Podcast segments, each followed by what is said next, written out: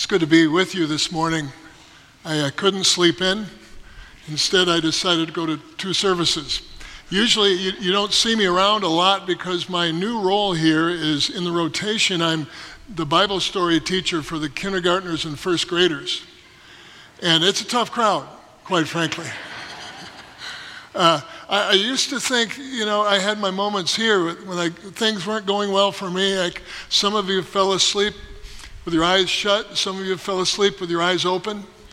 Upstairs, they're just gone. You know, they don't like what I'm saying. They're punching their neighbor. They're, and, and I see people raising their hands here in worship. When you do that upstairs, you're excused to go to the bathroom. So it's a kind of a different world. I have to reacclimate myself, but it is good to be here. And our prayers are with Pastor Chuck and his family during this very difficult time. Many of us have dealt with situations such as that. We're going to read a parable in just a minute. That's one of the more uh, well known and popular parables uh, of all the parables Jesus taught. It's the parable of the wedding banquet. And there's, in the parable, there's three invitations. I want you to really uh, check this parable out because somewhere in those three invitations you are. It may be the first, maybe the second, maybe the third, but we are all represented in these invitations to one of the great moments in all of time and history and eternity the wedding banquet of the King. So listen carefully. Marvin Barnes is going to be our scripture reader. Marvin, if you'll step up to the platform there, Matthew 22, 1 to 14, if you have your Bibles. And what we do is we stand and face the middle of the room because uh, we believe Scripture is central to how we live our lives, to the authority of our lives. So, Marvin, when you're ready, Matthew 22, 1 to 14. Jesus spoke to them again in parable, saying, The kingdom of heaven is like a king who prepared a wedding banquet for his son. He sent his servants to those who had been invited to the banquet to tell them to come but they refused to come. Then he sent some more servants and said, Tell those who have been invited that I have prepared my dinner. My oxen and fatted cattle have been butchered, and everything is ready. Come to the wedding banquet. But they paid no, atten- no attention to him and went off, one to his field, another to his business. The rest seized his servants, mistreated them, and killed them. The king was enraged. He sent his army and destroyed those murderers and burned their city.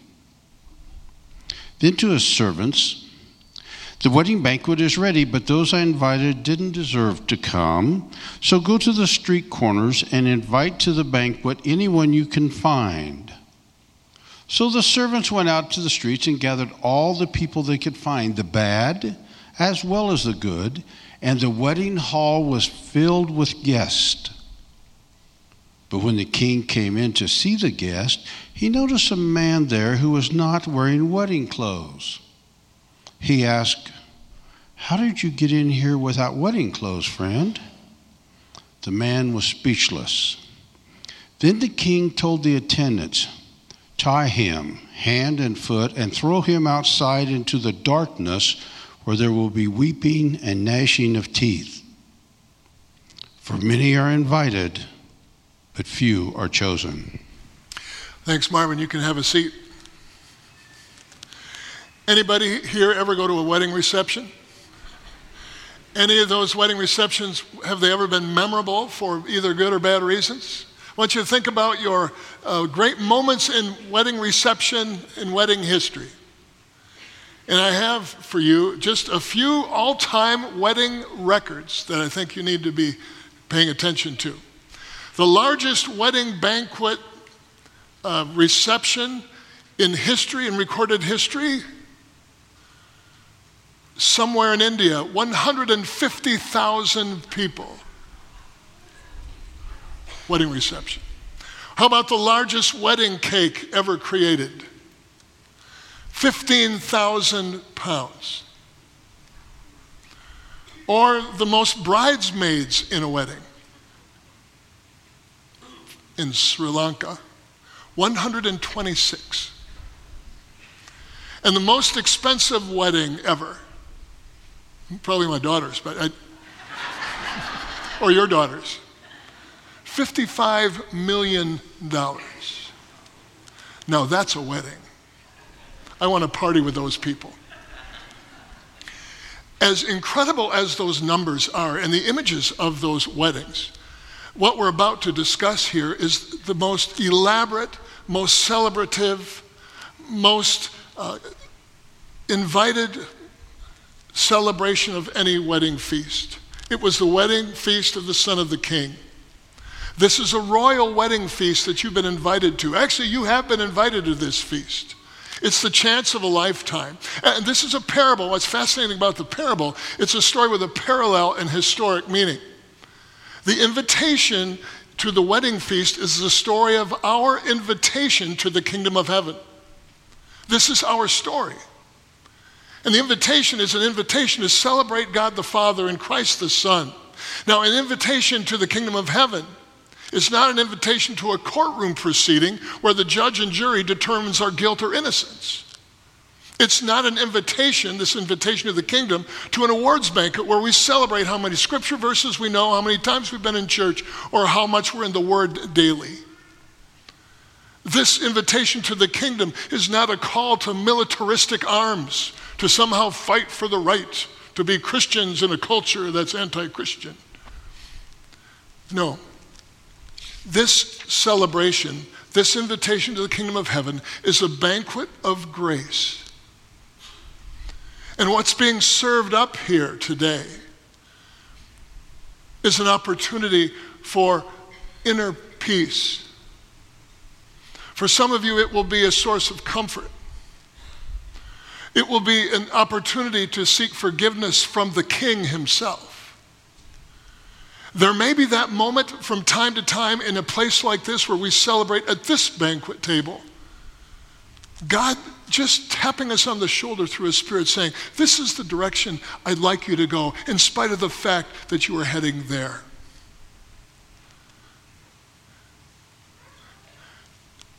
Grace has never been more on display than it is in this space, at this place.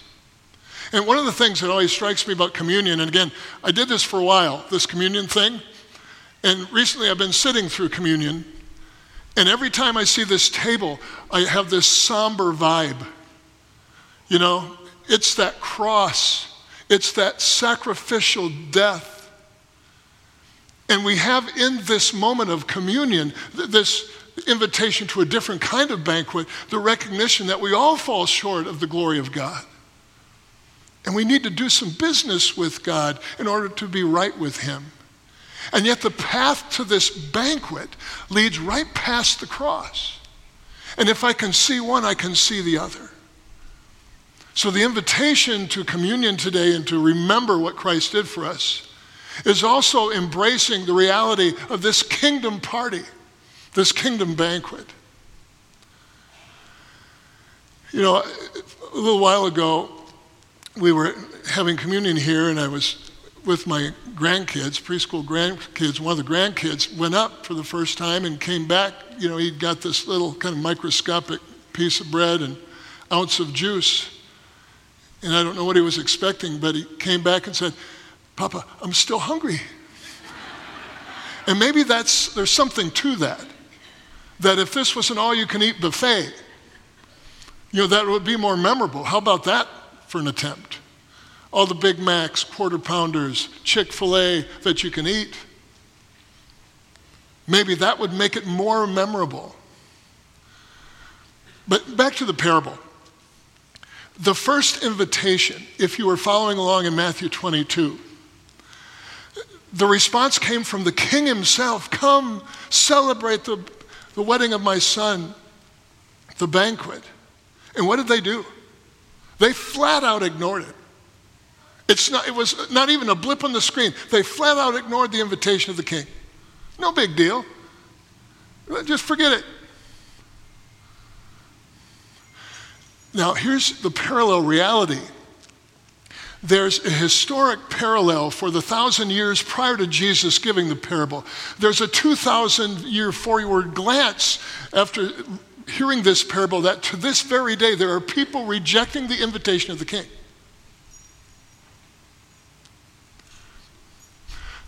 But the king was not to be refused. And so the king made a second attempt, a second invitation. This time he was, he was more specific and he sent out messengers. And he sweetened the deal, if you were following along. Now we're going to kill the fatted calf, prime rib, tri tip. We're going to kill the oxen, ox burgers. And what did the invited do? This feast of a lifetime with the best food imaginable?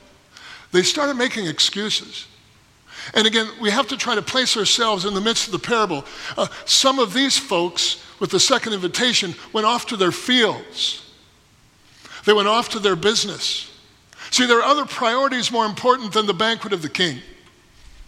And, and quite frankly, with all due respect and humbly submitted, it's how we live our life often.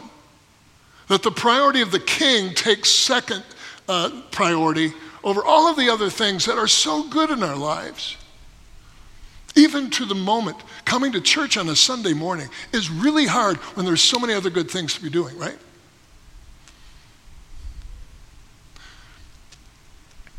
So they ignored the king. This time, the king doesn't take kindly uh, to the response of the visit, the uh, invited. Now, understand this: this Jesus loves me, this I know stuff goes only so far when you're dealing with the God of history and the God of eternity. At some point, there is justice. And, and God is going to come and say to people and attempt to do to people things because of their lack of obedience that they're going to, and they're going to pay a price. So listen to what he does. These people that didn't think this was a big deal, ignoring the king, those invited gathered, um, grabbed the messengers, beat them up, and killed them, and the king was infuriated and sent his royal army, so the passage says, to not only retaliate against the invited guests, but to burn their cities to the ground. Now, the historical perspective of a thousand years prior to this, that's exactly what God did. During the life of Jesus and beyond, that's what God did. He punished those who ignored the invitation. And this parable represents a thousand years of history and the repeated cycle of God and his the people of sin, judgment, and grace, and now the ultimate rejection of God's invitation. So the third invitation comes to a different group of people, everyone else. Again, recognizing those first two invitations came to Israel to be his special and chosen people, Israel by and large refuses. And understand this about the king that we worship and we serve. The celebration will take place one way or another. So the king tells a new group of messengers listen, go to the street corners. I don't care who it is. Invite anyone you see bad, good, poor, disenfranchised, the outsiders, the outliers, the deplorables, and even Green Bay Packer fans. I want you to invite them. And that's just for Chuck, by the way. You can imagine that group didn't refuse the invitation. Imagine you being in that group. Well, guess what? That, that is our invitation. The Gentiles and beyond, from the time of Jesus to this very day, we don't refuse the, the invitation because we understand the power in the celebration. Imagine how those people partied at that banquet. See, this is a parable about grace about divine accountability, and ultimately a parable about us. Jesus came into the world to seek and to save people who are lost, and we're those people. He came to forgive sins and to offer grace. It's the story and the journey to the cross. And God is not concerned with our ethnicity with our social status, our personal history or holiness, our past police record, or what we did at the party last weekend. He says, Come as you are, and you will be redeemed when you confess your sins and follow Jesus. A few weeks ago, we had a group of people, there were adults and kids, standing before you. And remember, the question was asked, Who's your Lord and Savior? Remember that? Their answer is I know a lot of you have stood here and said that. You know what that is? That's your response to the invitation to the banquet. You said yes. You're part of the celebration. And each of those people a few weeks ago, as many of you have boldly proclaimed that Jesus Christ is your Lord and Savior. And no, it's even best about that day, we go outside for root beer floats. It's kind of a reformed version of a banquet, you know, low budget banquet. Some of us haven't accepted the invitation to the banquet, and the invitation still stands. And what better moment as we remember the death of Jesus and the celebration of the King than to say, Yes, I'll, I'll believe, I'll follow you, and forgive me for whatever the past has been.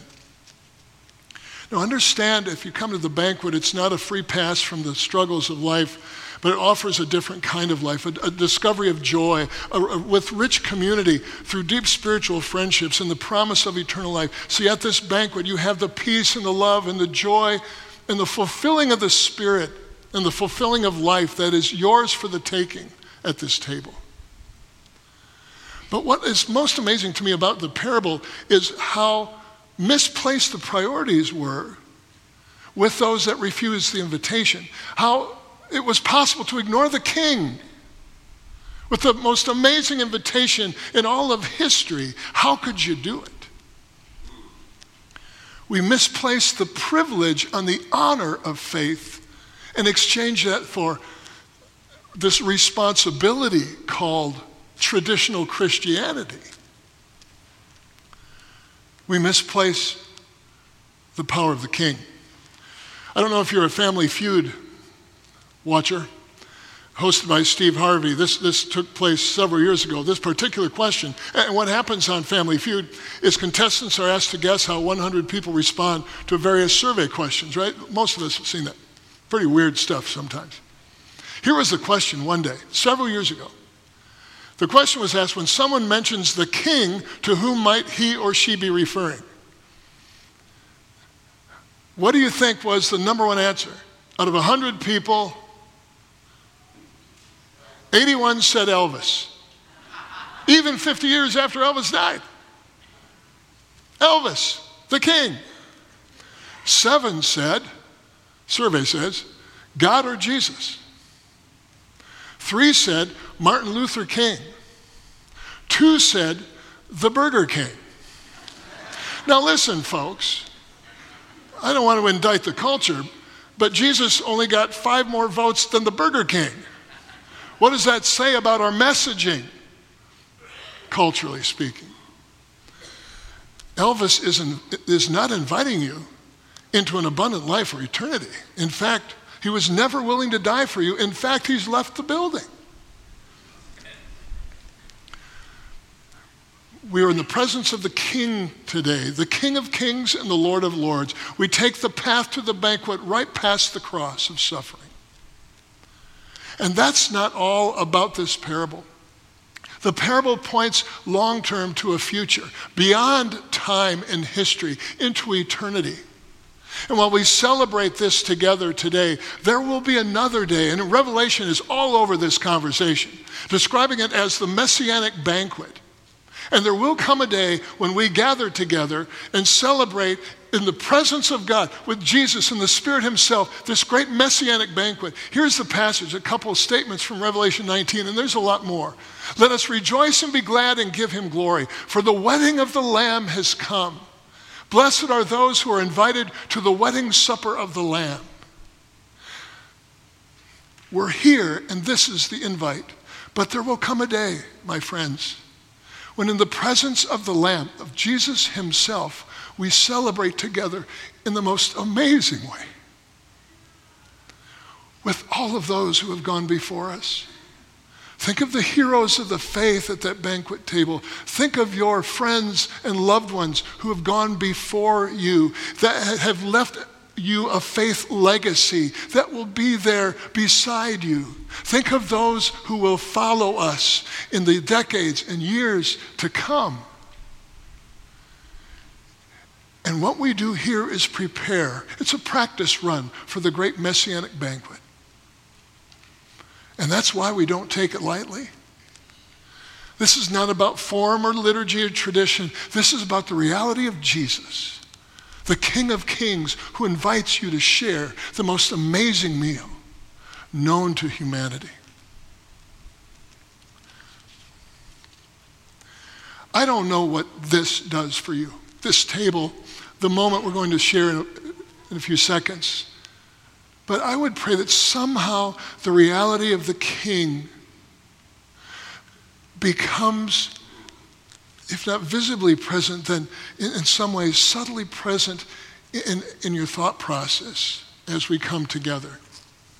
May you listen for the voice of God. Again, perhaps not audibly, but subtly in the quiet of your hearts and your minds.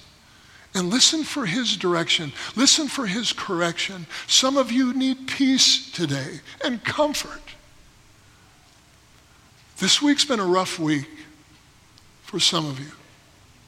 For some of you, it's been a good week, and you can come to the table with deep, a deep sense of gratitude.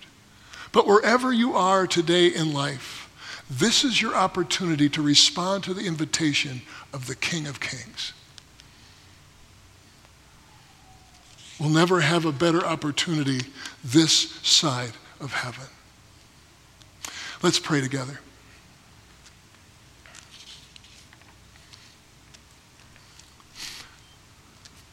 Father, allow the other priorities that so often get in the way in moments like these to be eliminated, at least pushed to the side. God, for people in this room that uh, perhaps are struggling with you and uh, lack of answered prayer, God, come and speak to them in a very unique and very special way.